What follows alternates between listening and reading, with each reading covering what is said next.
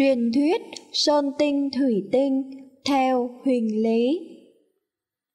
Hùng Vương thứ 18 có một người con gái tên là Mỹ Nương, người đẹp như hoa, tính nết hiền dịu, vua cha yêu thương nàng hết mực, muốn kén cho con một người chồng thật xứng đáng.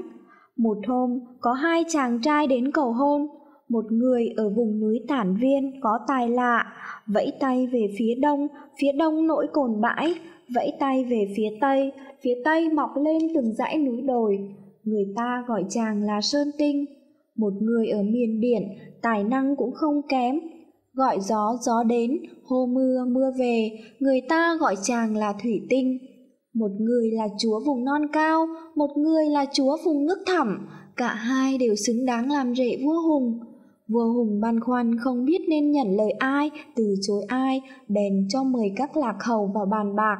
Xong vua phán, hai chàng đều vừa ý ta, nhưng ta chỉ có một người con gái, biết gả cho người nào?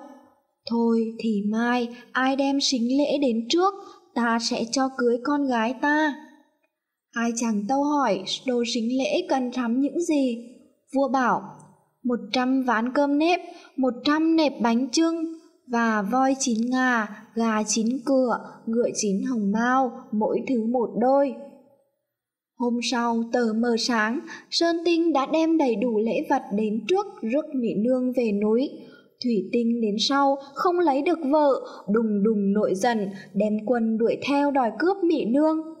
Thần hô mưa gọi gió làm thành rông bão, rung chuyển cả đất trời, dâng nước sông lên cuồn cuộn đánh Sơn Tinh.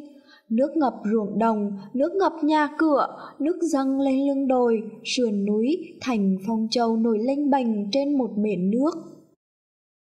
Sơn tinh không hề nao núng, cần dùng phép lạ bốc từng quả đồi, rơi từng dãy núi, dừng thành lũy đất, ngăn chặn dòng nước lũ.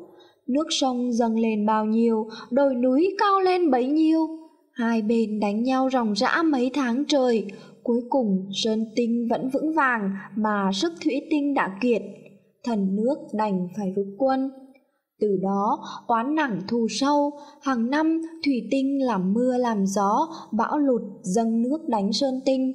Nhưng năm nào cũng vậy, thần nước đánh mệt mỏi, chán chê vẫn không thắng nổi thần núi để cướp Mỹ Nương, đành rút quân về.